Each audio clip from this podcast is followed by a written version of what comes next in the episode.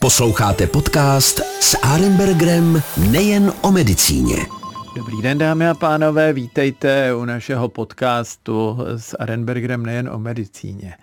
Naším dnešním hostem je eh, člověk, který rozumí cukru. A to ne cukru v cukrovaru nebo v cukrové řepě, ale tím, co se dostane k nám do těla a co třeba tak úplně se správně nespracovává. Ale nebudu vás dlouho eh, napínat, protože eh, je to složitější téma, ale vy už určitě tušíte, že se bude jednat o diabetologa, čili lékaře, který se stará o pacienty s poruchou metabolismu cukru. Eh, je to předseda diabetologické společnosti České lékařské společnosti Jana Evangelisty Purkyně a zároveň je šéfem diabetologického centra Všeobecné fakultní nemocnice. A jmenuje se pan profesor doktor Martin Prázdný. Mám ho tady u sebe. Pane doktore, řekněte něco o vás, je to na vás. Tak eh, moc děkuji za pozvání eh, k tomuto podcastu. Já o cukrovce mluvím rád a strávil jsem s ní na klinice víc než 25 let svého profesního života. Eh, myslím si, že ze začátku jsem měl trochu obavy, že ta cukrovka je takové úzké téma, právě jenom cukr, ale naučilo mě setkávání s pacienty a vlastně řešení jejich zdravotních problémů, že to je velice vlastně komplexní téma, které zasahuje do každého aspektu jejich života. Takže nelituji toho a musím říct, že stále máme co řešit a stále ještě o tom cukru nevím tolik, kolik bych chtěl. Pane profesore, my pololajci, kteří v kožním známe cukrovku jenom, když pacientovi začne eh, zhoršování prokrvení na končetinách, teda konkrétně dolních a máme nějakou eh, diabetickou angiopatii a snažíme se tomu eh, prokrvení dát lepší průběh, tak my víme, že pomáhá inzulín, že pomáhají nějaké tabletky, perorální antidiabetika, ale možná ne na všechno. Můj tatínek byl oční lékař a dost bojoval s takzvanou diabetickou retinopatí, čili změnami na oční sítnici, které ne každý vidí, protože oko zvenku vypadá naprosto zdravě, ale vevnitř může být tím cukříkem pěkně zdevastované. Vy prý na to máte teďka nějaké moderní přístroje. Já sám eh, jsem se snažil to oční trošku se naučit, protože původně jsem myslel, že ho budu dělat. Nakonec jsem skončil a jsem rád, že jsem skončil u kůže, ale eh, tatínek mě učil i třeba fotografovat oční pozadí, ale to byla docela složitá metoda, my jsme museli rozšířit zorničku, pacient potom tápal celý den s neostrým viděním a ještě navíc mu vadilo světlo a určitě nemohl odjet eh, jako řidič vlastním autem, takže byl docela po mém zákroku handicapovaný a bylo to jenom kvůli hloupé fotce očního pozadí. Vy máte nějaké přístroje, které tohle to už vůbec nemusí dělat, to, to, to zabodnete jehlu do oka a tam má kameru, nebo jak to chodí? Vůbec nechceme je do oka bodat, eh, to by bylo asi to poslední, co bychom skutečně chtěli pro ty naše pacienty. Eh, my se v každém případě snažíme k tomu, aby to oko se nějak poškodilo, tak tomu se snažíme předcházet. My od samého počátku ležíme cukrovku vlastně kvůli tomu, aby tyto komplikace vůbec nenastávaly. Takže když má pacient dobře kompenzovaný diabetes, užívá všechny léky a jeho hodnoty cukru jsou tam, kde mají, to znamená nízko, v tom cílovém rozmezí, tak by k žádným komplikacím vlastně docházet nemělo. Ale je fakt, že ne každý úplně má to štěstí a e, někdy se ty komplikace rozvinou prostě u někoho s nás než u toho druhého. A tady je důležité říct, že čím dříve se na ně přijde, tak tím dříve vlastně toho pacienta máme pod kontrolou a rádi ho předáváme potom e, očním lékařům, kteří velice pečlivě kontrolují to oční pozadí. A samozřejmě někdy si to oko musí rozkapávat, aby viděli dovnitř a viděli celou tu periferii té sítnice. A my máme skutečně teď nové možnosti, které vznikly na podkladě toho, že vlastně celá řada eh, našich pacientů s cukrovkou se eh, u očních lékařů neukazovala. A má to řadu důvodů. Samozřejmě eh, ten nejčastější je, že pacient tam vlastně nedojde na to, na to oční vyšetření, které mu někdo doporučí. A myslím, že má to teď ten aspekt, že my toho pacienta v podstatě vyfotíme v ambulanci, to jeho oko, a ten přístroj, který eh, má v sobě určitě zabudované počítačové eh, algoritmy, programy, eh, my tomu říkáme vznešení, že to je umělá inteligence, protože to je dneska už úplně všude, tak ta vlastně proskoumá tu fotografii sítnice, a ten přístroj nám řekne, jestli jsou tam známky oční, očního postižení při diabetu, to znamená té diabetické retinopatie, nebo ne. A když tam jsou, tak v tu chvíli my toho pacienta vezmeme a odešleme ho k tomu očnímu lékaři, který se o něho potom bude starat. A když tam nejsou známky, tak s velkou pravděpodobností ten pacient skutečně žádnou diabetickou retinopatii nemá a ten eh, člověk potom nemusí kočnímu, ušetří si čas eh, a samozřejmě ušetří si to rozkapání, pokud by byl vyšetřen eh, vlastně v té midriáze. Takže to, to vyfocení toho pacienta přece trochu cvik určitě vyžaduje, ale můžeme těch snímků zotovit i více, aby jsme se podívali do různých částí té sítnice a ten algoritmus, algoritmus nám potom řekne, jestli tam teda nějaká porucha je nebo není. A to všechno můžeme udělat u diabetologa v ambulanci. Můj tatínek mi vždycky říkal, to, co ty nevidíš na kůži, tak to já vidím na oční sítnici, jak vypadají ty cévy, jak jsou vynuté, jestli jsou poškozené, jestli je tam drobné krvácení. Koreluje to s těmi vašimi nálezy nějakým způsobem, nebo může být těžký diabetik, který má oči jako ostříž a na druhou stranu lehký diabetik, který prakticky nevidí, protože tam má krvácení, nebo je to jenom statistická odchylka od normy a průměry odpovídají odpovídají tomu, co říkal můj tatínek. A teď vašte odpověď, jestli to, co říkal tatínek, je pravda nebo není. Já myslím, že eh, my máme já to možná uvedu na pravou míru. My máme skutečně jedno řečiště, které dobře vidíme, to je to oko, když se tedy podíváme tím speciálním přístrojem ale mikroskopicky vlastně jsme schopni, schopni pozorovat i klíčky kapilár v kůži, konkrétně třeba na nechtovém lůžku je to velice hezky vidět, protože tam jsou rovnoběžně uspořádané a tam vlastně můžeme se dívat, jak ta krev proudí. Ale to oko je samozřejmě komplikovanější orgán, takže nám říká, co všechno se v tom těle děje. A velice podobně jako oko jsou na tom také ledviny, protože ty se také vlastně skládají z těch kapilárních klubíček. Takže my, když se podíváme do oka, tak často vidíme i, že ten pacient je rizikový z hlediska toho, že tam bude mít třeba nějakou nefropaty. Takže v tu chvíli už zbystříme a koukáme se na močové nálezy, protože to je zase velice jednoduchá metoda, která nám řekne něco o tom, v jakém stavu jsou ledviny. A málo kdy se stane, že pacient, který má výbornou kompenzaci, bude mít oční postižení.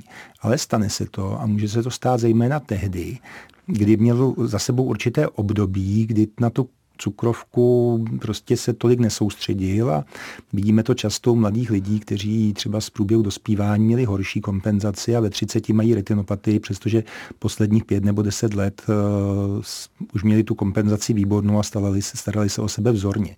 Takže to tělo má určitou glykemickou paměť, my říkáme, a pamatuje si, jak vlastně to bylo v minulosti a pokud tam nějaké ty uh, excesy s cukrem byly, tak uh, v podstatě je to větší riziko, že se něco rozjede v budoucnu. Eh, řekněme vlastně našim posluchačům, jak se ten diabetes dělí, jako mm, asi každý ví, že nějaký první, druhý typ.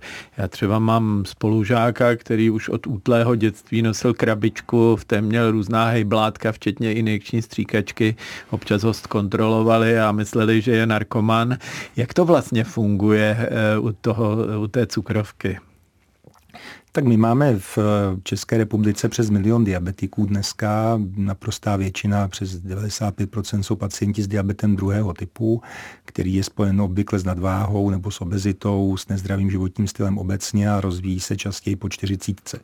Na druhou stranu máme také relativně velkou skupinu, kolem 50 tisíc diabetiků prvního typu, což jsou právě ti, eh, kteří mají diabetes od mládí a často jsou to pacienti, kteří mají od jednoho nebo roku Eh, jedno nebo dvou let života vlastně cukrovku a to je diabetes prvního typu. Tam za to může imunita, která eh, nesprávně zlikviduje ty B buňky, které vyrábí inzulín, takže je to autoimunitní onemocnění a tito pacienti musí tedy být léčeni inzulínem od časného mládí a samozřejmě nazbírají si těch rizik za tu dobu s cukrovkou někdy i více než ten pacient s diabetem druhého typu, takže oni vlastně, když je dáte vedle sebe, tak ten pacient, který má za sebou 50 let s diabetem diabetem prvního typu a pacient s diabetem druhého typu, který má tu cukrovku dva roky, tak pochopitelně, že ten jakoby první typ je více rizikový než ten druhý. Takže snažíme se starat o všechny tak, aby ty komplikace vlastně nenastávaly.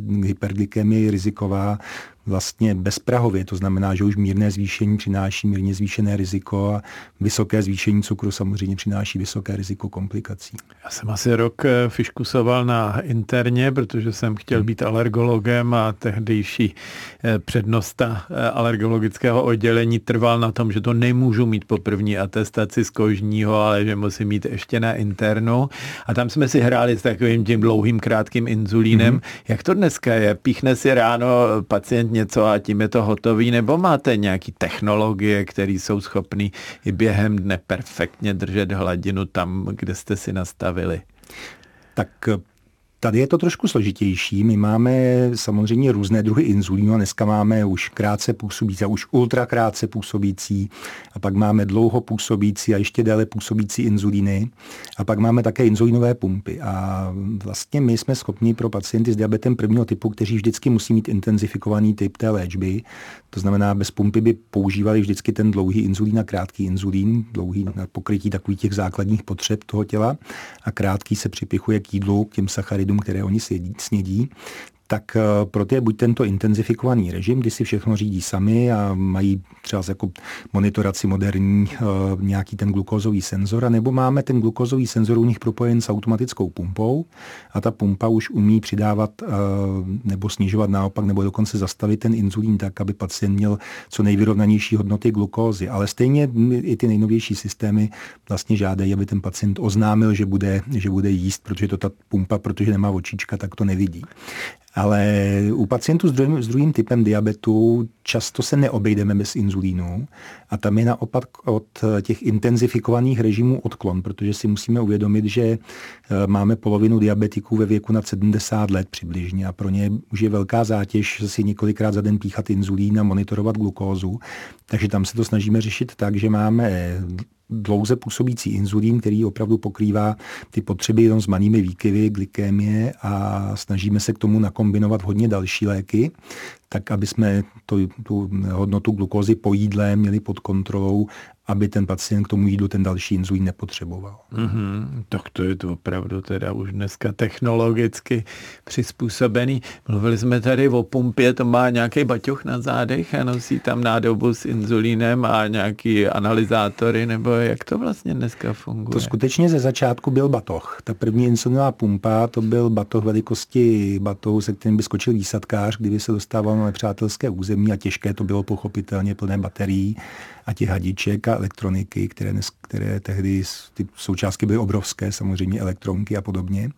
Ale dneska ta, dneska ta krabička, která v podstatě jednak přijímá signál ze senzoru, který je někde jinde přilepený na kůži a malinký kousek sahá do té kůže a tam si vlastně v kontaktu s tou tělní tekutinou měří ten cukr, tak posílá tu informaci do pumpy a ta pumpa je možná o něco sice tlustší než mobilní telefon, ale rozhodně je menší než eh, mobilní telefon na, na, na tu plochu. Takže a bavíme baví se tady vlastně o těch malých mobilních telefonech, žádné, to nejsou žádné, žádné tablety, takže máme opravdu inzulínové pumpy, které se vejdou, eh, které se vejdou do kapsy nebo na opasek. Dokonce existují inzulínové pumpy, které jsou nalepovací na tělo, žádné hadičky nepotřebují, všechno je vlastně pod tou nálepkou schováno a náplastivé pumpy také se docela, docela těší oblibě u některých pacientů, zatím jich máme v České republice relativně málo, ale do budoucna si musíme určitě eh, počkat na ten vývoj, jak to vlastně celé všechno dopadne. My bychom nejradši, aby pacient měl úplnou umělou slinivku a aby nepotřeboval vůbec řešit nějakou glykémii, ale eh, ta technika prostě nám hodně pomůže. Stejně ten pacient musí vědět, o co jde a musí být schopen zareagovat, kdyby cokoliv prostě přestalo fungovat tak, jak má. My jsme říkali, že cukrovka přináší nějaké nežádoucí účinky krvácení do oka a podobně, ale proč vlastně někomu vadí, že má vysokou hladinu cukru? To je fajn, tak jako má hodně energie, ne? Tak eh, v té krvi, nebo je v tom nějaký jiný problém?